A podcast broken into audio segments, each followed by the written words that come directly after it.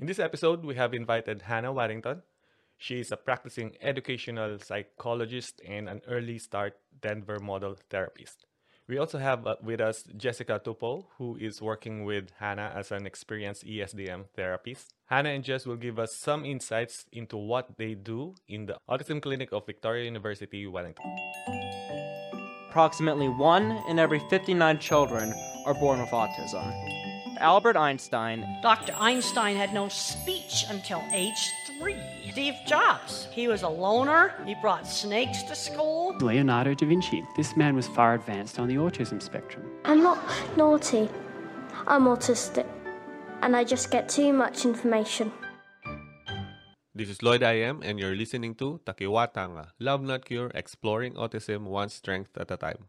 Yeah, I remember when I was talking to Kerry when I interviewed him about Takiwatanga and he was talking to a lot of different clinicians and a lot of different um, autistic people as well in the community and he was asking for like um, what's the real definition and it came up like they just have their own time and space that's it and then and then he was receiving a lot of um, feedback from the actually it's global I mean global feedback he's receiving like um, a lot of clinicians telling him that this is the best um, definitions. I mean, like it's just your own time and space. I got into this field. I have two autistic cousins uh, who are now, uh, let's see, 18 and 20. Um, so, you know, we've known that they're autistic for a while.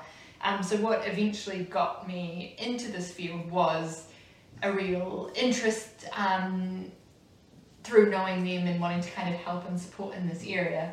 Um, but then I guess every day it is that there's a lot of a lot of need um, from whānau and support needs from children. So the idea of doing hopefully a little bit to help out in that space is really motivating for me. I started out um, my career as a primary school teacher and um, worked with a number of autistic kids and just felt like in that space I wasn't able to support them in the way that I wanted to. I wanted to learn more and I wanted to do better. I've also um, got a really strong history of neurodiversity in my whānau as well. So um, I guess, yeah, wanting to be in a space where I felt like I could um, offer some kind of support and address some of the need that's um, that's there in some small way. how long have you been with autism clinic or Victoria? Is it? I'm a little bit confused. Is it an autism clinic under Victoria University or? Yes. Okay. Um, yeah, so the clinic is part of Victoria Right. University um, and it's within my role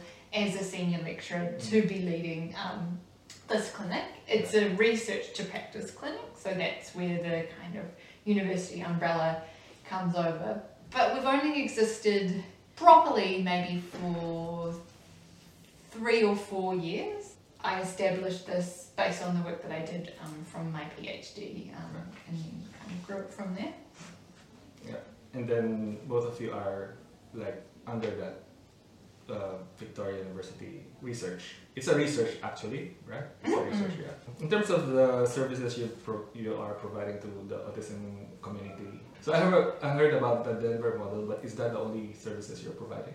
So no, so um, basically, uh, as a research to practice clinic, we offer a few different things. At the moment, our focus is um, tamariki under the age of five and their whānau. Uh, so the main thing, as you said, that we do is uh, based on that early start Denver model, ESDM, not the most easy um, name to remember. We do do a few different things. So we have research projects on the go. Uh, for example, one research project that we're just wrapping up is helping older siblings um, to play and engage with their younger autistic sibling using some of those uh, ESDM strategies. We do um, one-on-one therapy with ESDM, parent coaching, teacher support with ESDM. We're also looking at a few different types of support as well. For example, we will next month be trialing an autistic neurodiversity workshop. So we've co-designed that with autistic adults. Uh, And the idea is that parents can come there and learn about autism through a neurodiversity lens from autistic adults. So that's another type of service that we're hoping to build in. And then is this this is open across? I mean, across the whole Wellington only? Yes, so at the moment we're the only research to practice autism clinic in New Right. Zealand, and at the moment we can only really be supporting those in the wider Wellington region. So up to Upper Hutt, up to Otaki, and that's kind of it for us for now. For now, and then we're looking at long term. If there's a growing need, I mean, are we looking at expanding somewhere? Yeah, perhaps Christchurch. We've got our eyes on Christchurch a little bit. We've Mm. got um, one of our therapists moving there, for example, so that might be a logical uh, next Right. space. But also, I think now um, with the change in the way we're kind of viewing technology, partly through the pandemic and things, that online support is a lot more uh, familiar to people and perhaps more appropriate. So another way of supporting whānau across the country might be to increase our what we call telehealth, you know, our remote type Zoom or something like that. Right now, given the changes, you did mention about the pandemic and um, challenges about like changing the, the routine. Like that's that's a, one of the challenges that, especially for me, having a, uh, a five year old who's who just uh, pull out from from kindy. Yeah. Now you're gonna pull him uh, put him back, so you're gonna need to do another um, like transition visits again. How how did you handle that? disruption and changes to routine are not always the most welcome for our population or for anyone really. We were all a bit thrown by that. So it was a hard time for us over the pandemic, needing to just shut everything face to face down. And then we did have to take it slowly, slowly coming back again, just knowing um, that some of the kids that we support do take that time to become familiar again with the people in the space. So it was indeed disruptive, but we just had to take the kids where they were at. Just being really sensitive and responsive to, to whānau and to children. In terms of uh, online, you did mention on- online training. So is it available publicly as well, or it's So- only on your who, whoever is you're currently working with? So we have a waiting list and things, and at the moment we are doing online parent support uh, within our waiting list, and uh, so that is whānau who still live in the Wellington region. Um, but once a week they'll sign into Zoom, and there's about three or four whānau who will join and will, you know, talk about a topic, solve some problems together. It's also a chance for whānau to meet other people who have autistic children, share ideas and stuff like that. Uh, so that's something that we do at the moment that's still mostly restricted to Wellington, but I can really see how that could easily be expanded. You currently, how many families are you supporting? Uh, so we usually see about 50 new whānau a year. Uh, that's been stable around that number for maybe the last three years, so that's, Mm. you know, um, 15 or so um, new whānau per term, and that's across everything that we're doing our research, our community um, support, and so forth. In those 15 uh, whānaus, um, it, how many, I, I mean like, how many, no, how do we collect the data in terms of the research and um, how do we know that the what we are doing in terms of the program is uh, is that applicable or effective? Yeah, effective to the, the family or? So that's a really good question. Um, if they're going to be participating in research, we would do it quite rigorously. So uh, at the moment, we're doing a randomized control trial uh, comparing um, how helpful two hours a week of ESDM from a therapist and one hour a week of support for a parent is um, compared to the supports um, that Tamariki would typically be getting within their community. So for that one, we do a lot of rigorous assessments beforehand and then rigorous assessments afterwards. And what we're doing is we're comparing a group who received that support with a group who didn't receive that support. Bearing in mind that the group who didn't receive that support will be putting support in place immediately after that study. Um, for ethical reasons. So there we do a really kind of complicated statistics to kind of compare that. Is it a statistically significant improvement in say, you know, language or in the parent's ability to understand and support their child or so forth. But then more generally we would settle on so if this is outside of research, we'd settle on some kind of important goals for the parent and for the child. So, for example, you know, having words or a point or something to communicate the child's wants or needs, Right. and then we'd be tracking progress towards that goal. So, we'd be hoping within, say, a term of therapy, uh, a child who maybe you know, wasn't pointing to communicate, might be pointing more consistently towards the end of the term. And if we're not seeing that, we'd be putting, you know, other strategies in place to support their learning, mix it up in a way that uh, helps them, I guess. Yeah. Um, but yeah, Jess also does research and things. so. One of the key things that we're concerned about as well is this idea of generalisation. So Yeah. making sure that we're not just seeing those improvements in the clinic, that they're happening at home, at kindy, wherever the wherever the child is, and with different adults as well, rather than just with the therapist. In terms of the equity, how, how are we uh, supporting kids uh, via equity? We are very mindful of making sure that we are connecting with a range of different communities and making sure that we're available and visible across a lot of different communities, trying to make sure that um, we are a place where um, a really diverse range of whānau can feel comfortable and supported. Um, and that is something that we are continually reflecting on and trying to improve on. We're also doing some work at the moment to make sure that what we're teaching and the way we're teaching it is really neurodiversity affirming, and within that, um, you know, affirming to, to different groups as well. I think it's a really great question because it is such an important thing to be aware of and to be um, constantly reflecting on and trying to get right. In terms of information, like I'm always referring back to my experience because what we had before, before when we suspect that at first my child has autism is like, um, where are we going to start? Like, do we need to go to a clinic? Do we need to go to autism NZ? Or do we need to go straight to the GP? Or what's there's no standard process ac- across New Zealand. That's what I found. out. So the pathways for families who think their child is showing signs of autism and maybe autistic are very complicated. um, very difficult for whānau to navigate. Um, it's a real problem actually, isn't it? And we're talking about, I guess, two different things here, right? Like you want um, to get your child a diagnostic assessment um, to see if they truly, you know, are autistic or meet that criteria. And you also perhaps even regardless of that diagnosis, want to make sure that there's the appropriate support in place, right? In terms of the pathway for the diagnosis, regardless of where you are in New Zealand, a clear place to start is to go and see your GP and make your concerns really clear. Another thing that I would recommend for whānau whose children are three years or younger is there's an app called AS Detect.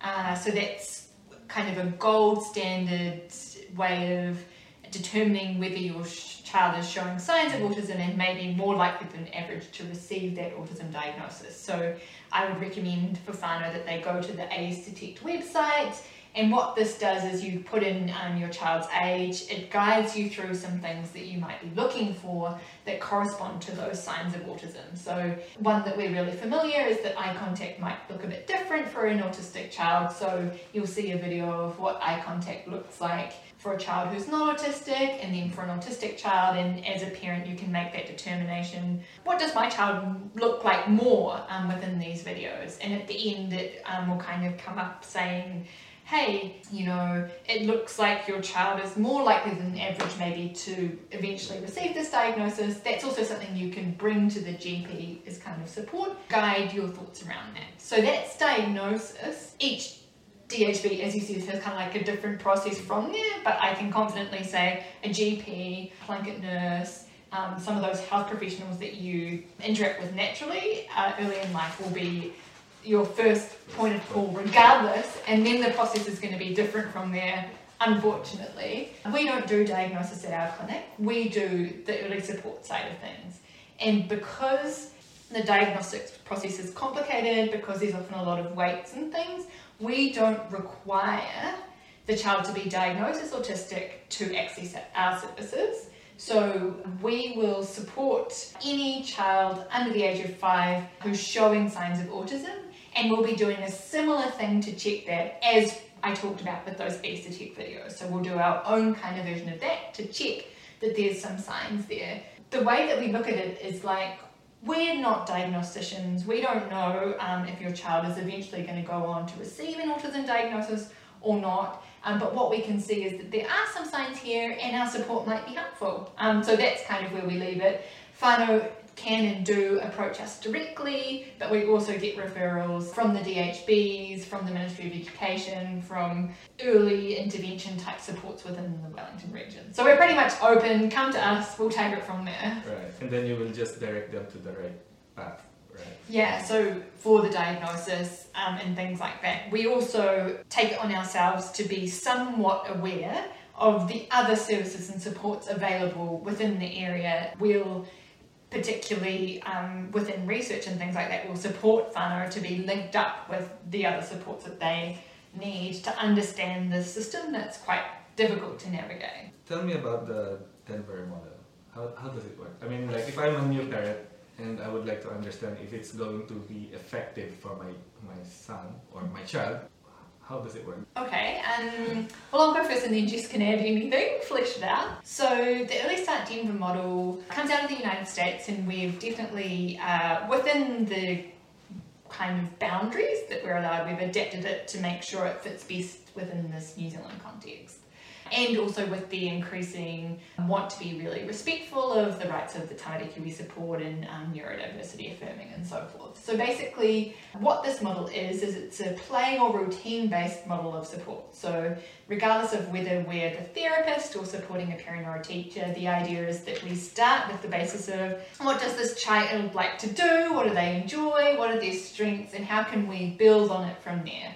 For example, imagine uh, your child's favorite thing to do is to jump with you on the trampoline. That's amazing, right? So we kind of look at how to build a nice fun to and fro um, routine of jumping up and down on the trampoline, doing some things that the child loves to do on the trampoline, maybe the adult suggesting some new things that the child might like to do that they haven't done yet, uh, and so forth. Uh, so that's kind of the structure, you know, we're doing it jumping on the trampoline, we're singing some songs, we're doing some tickles, we're playing with blocks, all that kind of stuff that you usually see young children doing, building the learning in there. But also for parents, it's, you know, how can we build some learning into meal times, into bath times, into all of our daily routines and out in the community. So that's the basis for the learning. We're just learning through the stuff we do every day naturally as a child anyway. And then on top of that, we work with the parent to select uh, some goals that are going to help the child to kind of achieve what they want to achieve um, and so forth. So the key things that we focus on is ensuring that the child has an effective way of communicating that can be understood by others. It doesn't necessarily have to be words, it can be gestures or pointing or those kind of things, but we'd really love for the children that we support to be able to kind of advocate for themselves in the world and, and to be understood to help the parent or therapist find ways of joining the child where they're at and, and building some routines as well. So that would be some key examples of the goals that we would teach. So we have some um, some different ways, so I guess different modes or different settings that we um, use the ESDM. So um, we have kind of one-on-one with a therapist in a clinic room and that's typically for an hour, like an hour-long session mm most kids would come once or twice a week. Yeah. Um, we also offer parent coaching, so we go into the home, um, or sometimes, as Hannah mentioned, remotely, work through some different strategies with, with the parent that they can use in their everyday life. We've also um, done some work in ECE settings, so working with teachers and showing them some different strategies they can use to, to include the child and support them in that um, ECE setting. And then they work with other agencies or departments from the organization, like you mentioned about ECE, so the Ministry of Education to align what you're doing with what they are expecting on the school setting? So we don't receive funding from any ministry mm. or any government funding. So it's not like we work for those ministries or anything, but it's very important to us to collaborate yeah, um, and align the goals uh, with anyone else who's supporting the child. So, you know, if the child um, is being supported by the Ministry of Education, we'd love to be on the same page, doing the same thing. We ask parents if they consent to us, kind of approaching the other people who are there as professionals to support the child so that we can be working as best we can together. In Wellington, we have the Wellington Early Intervention Trust, um, which is another early support centre Um, we work very closely with them in terms of trying to kind of align our goals. If we're both seeing the same child, so long as parents consent, of course, then we make sure we're kind of all on the on the same page together. In terms of reaching out to you, do we need to go to your website to apply? uh, I mean, is that the, the right term to apply or to, to be considered as, let's say, I want my child to be part of that? Yeah, so um, if you put in uh, Victoria University of Wellington Autism Clinic into Google, I would hope Autism Clinic too, but you can never rely on it. Um, then our website will come up um, and there's contact details on there. But yeah, basically, we don't have like a formal form or anything to fill out. Um, you just email, get in touch, and we take it from there. The thing that we do need to check is that your child is truly showing signs of autism because we're an autism clinic. Um, we're not trained to support other types of need, you know, if the child's um, not showing those signs. Uh, and also, we do unfortunately have somewhat of a waiting list. We try and keep it down, um, but you know, so we might not be able to, you know, offer that instant support like we would like. so how long is the waiting list? Uh, I think at the moment uh, it's about six months, Six um, months, yeah. which is frustrating for whānau, and we would like it to be shorter. Uh, but that is what it is at the moment. Um, more funding, please. yeah. we will not. Come on. we need your help. That's why we're here. Ask. yeah. I mean, not we, but the kids. Kids needs your help. Yeah. We're collaborating with our other government agencies like Ministry of Education. Are we impact in terms of the Ministry Ministry of Health? Uh, I know they are going to split into Health New Zealand and Maori Health. Are we impacted by that change? No. Well, no, because we don't receive any funding from them. Um, okay, which is a so good, yeah. Is it a good thing or a bad? thing? Oh, well, I mean, the more funding, the better, you know. to put that message out there. Um, yeah. it's important that we understand those changes so that we can work effectively, effectively alongside these organisations, but we're not directly Yeah. impacted. yeah, especially for parents like asking what path they're going to have and oh there's this Maori Health and then there's Yeah. this um, New Zealand Health in New Zealand I keep on interchanging that. Yeah, it's really important for us to understand those pathways so that we can support our whānau through trying to navigate the whole system. But yeah. And it's already so fragmented and difficult to navigate. Yeah. it really is. Um, and sort of that funny, almost like a middle ground between Ministry of Health and Ministry of Education with kind of foot in each camp, you know, it is. Yeah. Yeah. And then the new um, disability ministry as well, and understanding how that piece fits in with all the other pieces. Yeah. Yeah. Aside from the Denver model, uh, s- I keep on saying service, but what what term are you gonna use for that Den- Denver model? I guess it's kind of just a support, I guess, Support, is what I yeah. call it. Yeah. So do, do we do other supports as well apart from that Denver model? Yeah, so what we're looking to moving into is more of those neurodiversity workshops where whānau can meet autistic adults and hear their perspective.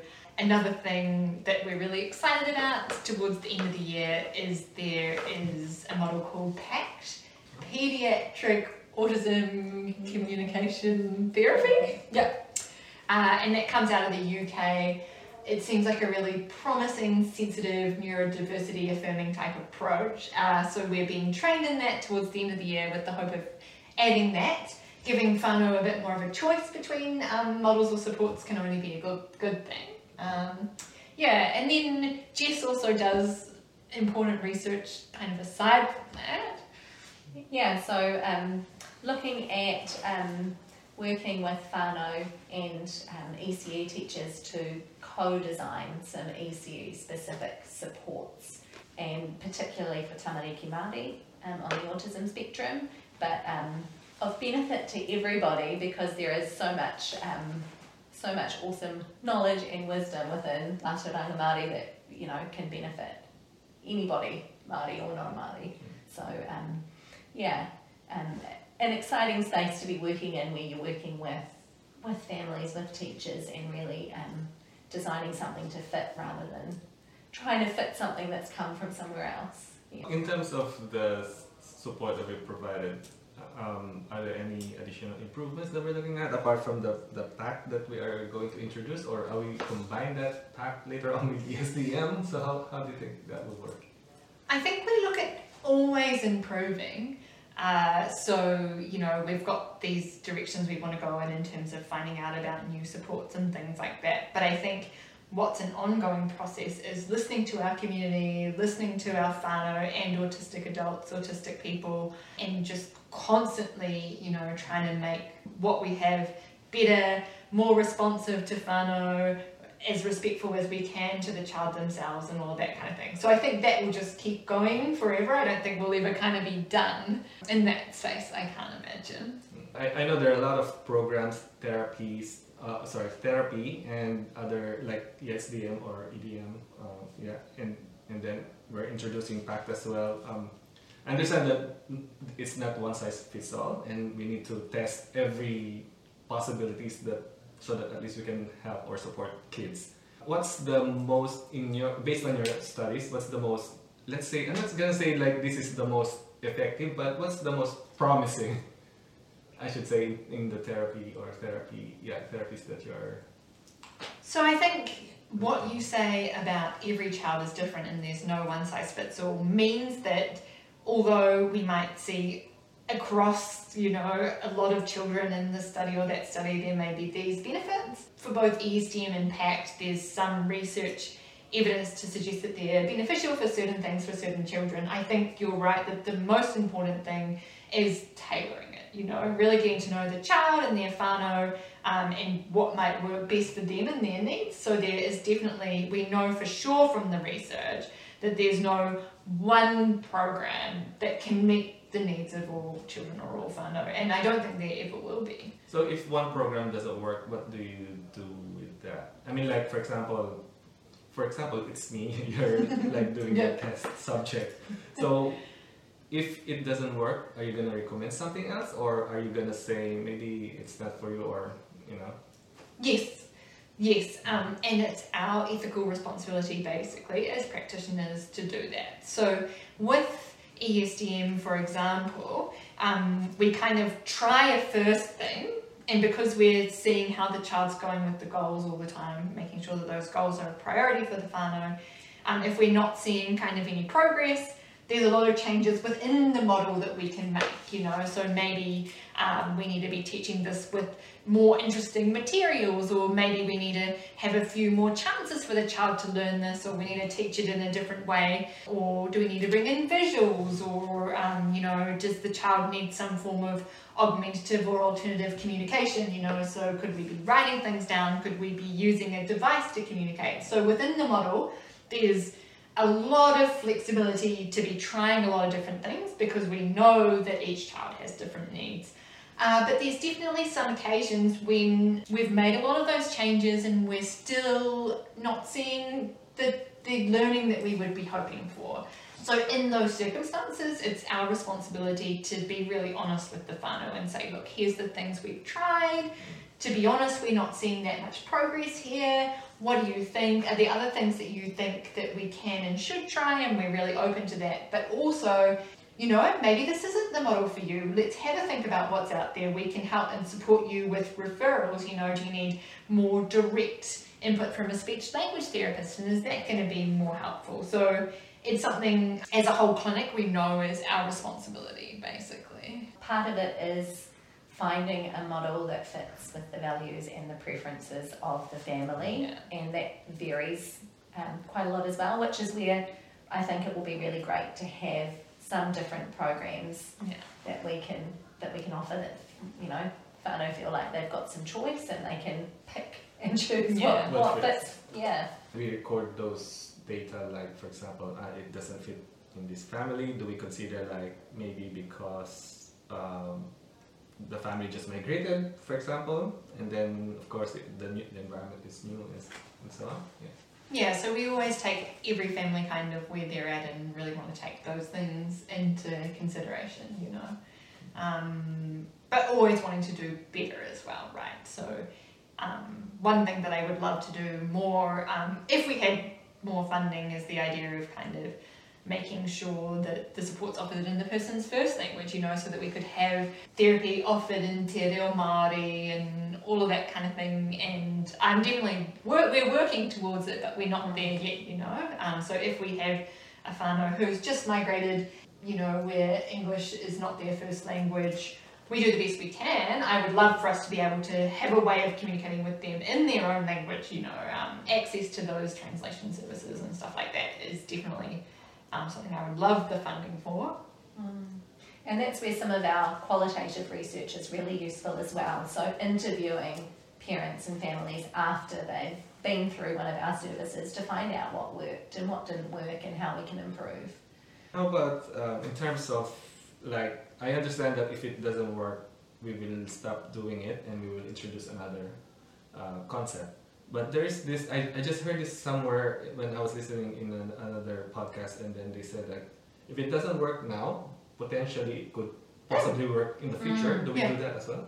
Yes, and I think that's something that we need to kind of have in mind more, and something that I'm hearing really clearly from autistic adults is that now might just not be the right time for that, but that doesn't necessarily mean that it won't be. It never will be the right time, you know. It's just it's just not right now, and I think that's something um, that we need to be more conscious of, actually. Yeah, although I guess one of the challenges for us with that is that because we just cater for under fives, Yeah. often when they're seeing children for the first time, they're three or four already. Yeah. That doesn't give us a lot of time for. Yeah. Wait and see. We don't really go with wait and see. We kind of go with check everything Yeah, let's that's appropriate at it and see where we can go. Anything else you would like, like to add before I finally ask some of the questions that are general? Oh Uh, that's okay. no! Is it all right? I think so. Now it's dead. That's okay. Oh, I turned back on though, so that's good. No, That's I good just turned off. I guess it doesn't want to be. Alright.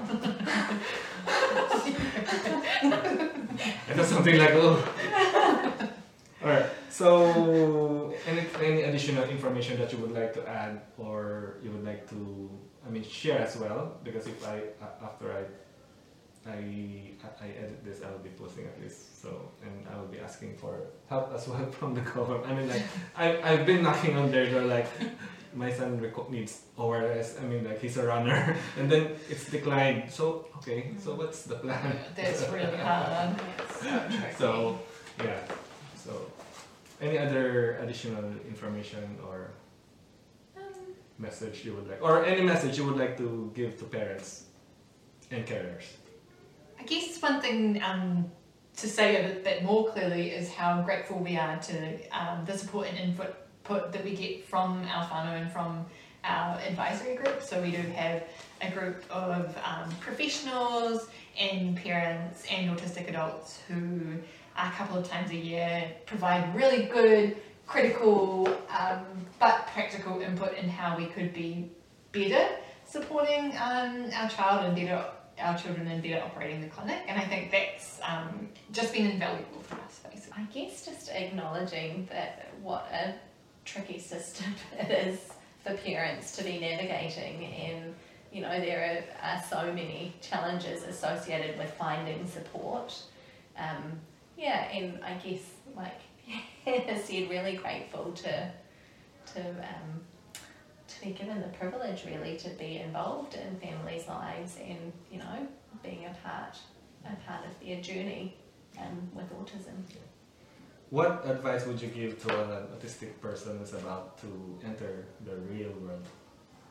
What do you mean by the real world? I mean, like, of course, a lot of the autistic kids are like when they are going to work, for example, and then a lot of you know fears why they are going in in that path. You know. So I think I would probably switch that up a bit, and it would be my advice to the world um, to better welcome and accept and allow autistic people to thrive, basically. So I think, you know, if I think about um, someone who is autistic finishing up at school and thinking of going on to university or into the workplace, um, I would be encouraging workplaces and universities and things to think about how much that person actually does have to offer and maybe we need to change what we're doing to best support and enable that person to kind of thrive in these spaces. But I think it's more about um, us as society working out what we need to do um, to get, you know, to best support autistic people who do have so much to offer. And yeah, as far as I'm aware, schools clinics and the society itself is not built for autistic or neurodiverse Yeah. uh, people, and that's the challenge. We've been Mm. trying to, like they say, early intervention works very well. We know that. I mean, science uh, can back that up. But again, given the long waiting list, given the long, um, given the challenges that the parents are experiencing, I mean, like the child is already like five years old, six years old, seven, ten years old until Yeah. they get the support that they really, really want. So, yeah, that's a little, um, I mean, frustrating if I'm gonna be hon- honest Yeah. about it. I mean, like, yeah. So, how about you, uh, Jess? Yeah, I guess kind of added to that, um, advice would be find your tribe, find your people, find support from other, you know, um, like-minded, understanding people. And there are some um, some amazing initiatives and online groups now of um, autistic people supporting other autistic people and sharing experiences and knowledge and wisdom. So, yeah, I would go to them for advice. I think because there's a, an amazing wealth of wisdom there. Okay, that's it. Thank you for your time. Ah, hang on. Because I don't have anything to offer you, apart from, I know you you are very busy and you still had time to come here and this this is just something that I Cool. for you. Thank you. You really didn't need to do that. That's Um, right. we're very um, stoked to have, I'm always stoked to have the opportunity to talk about this. Yeah, and we're just we were just saying what a fantastic idea this is and how valuable it's going to be for other parents who Ah, are yeah. in a similar position. This is really cool. Thank you. No worries. Oh wow!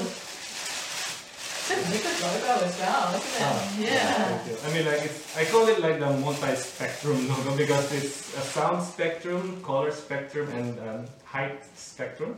Yeah. So cool. Yeah. Yeah. Thank you. Thank you. Thank you. Did you do all of this yourself? The designing this? Yes. wow. Yay. I always love anything rainbow colour. Ah, yeah. Thank you. Thanks very much. Yeah, thanks for your time, and I will be meeting you again at some point. I will.